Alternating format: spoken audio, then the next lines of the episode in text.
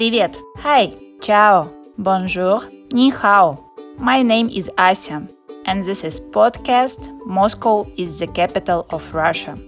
This podcast is for those brave people who decided to study Russian.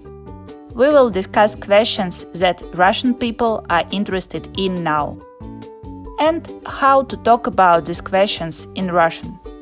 So, see you in Moscow, capital of Russia. Let's talk.